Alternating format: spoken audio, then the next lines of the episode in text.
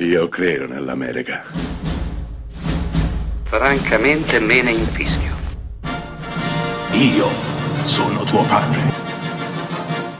Anna Nishimasa.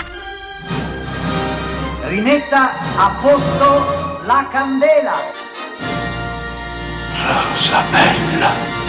4 luglio 1978. Il piccolo David si allontana dalla propria famiglia, dalla propria casa, per inoltrarsi nel bosco. Cadrà in una buca, perderà i sensi, si risveglierà, un po' confuso tornerà verso casa e si accorgerà che la sua casa è diversa e soprattutto è abitata da sconosciuti, la sua famiglia non c'è più. Chiesta aiuto alla polizia, scoprirà che il nostro risulta morto o scomparso da ben otto anni. Cosa c'è sotto? Cosa è successo al piccolo David, per il quale sembra che il tempo non sia mai passato?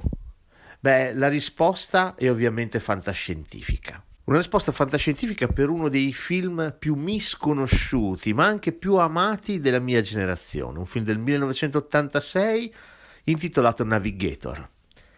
Sì, David ha avuto un incontro ravvicinato con una nave stellare che l'ha preso a bordo e gli ha fatto vivere la più mirabolante delle avventure, non solo attraverso lo spazio, ma anche attraverso il tempo. Film come Navigator erano assolutamente la norma negli anni Ottanta, anni in cui i ragazzi vivevano avventure mirabolanti tra le stelle. Si pensa ovviamente a E.T., ma anche a Explorers di Gio Dante, a Giochi Stellari, a tantissimi altri film che hanno avuto come matrice l'esplorazione dello spazio, l'incontro tra adolescenti e esseri extraterrestri. Tutto questo si è perduto, si è smarrito, non si fanno più film di questo tipo se ci pensate.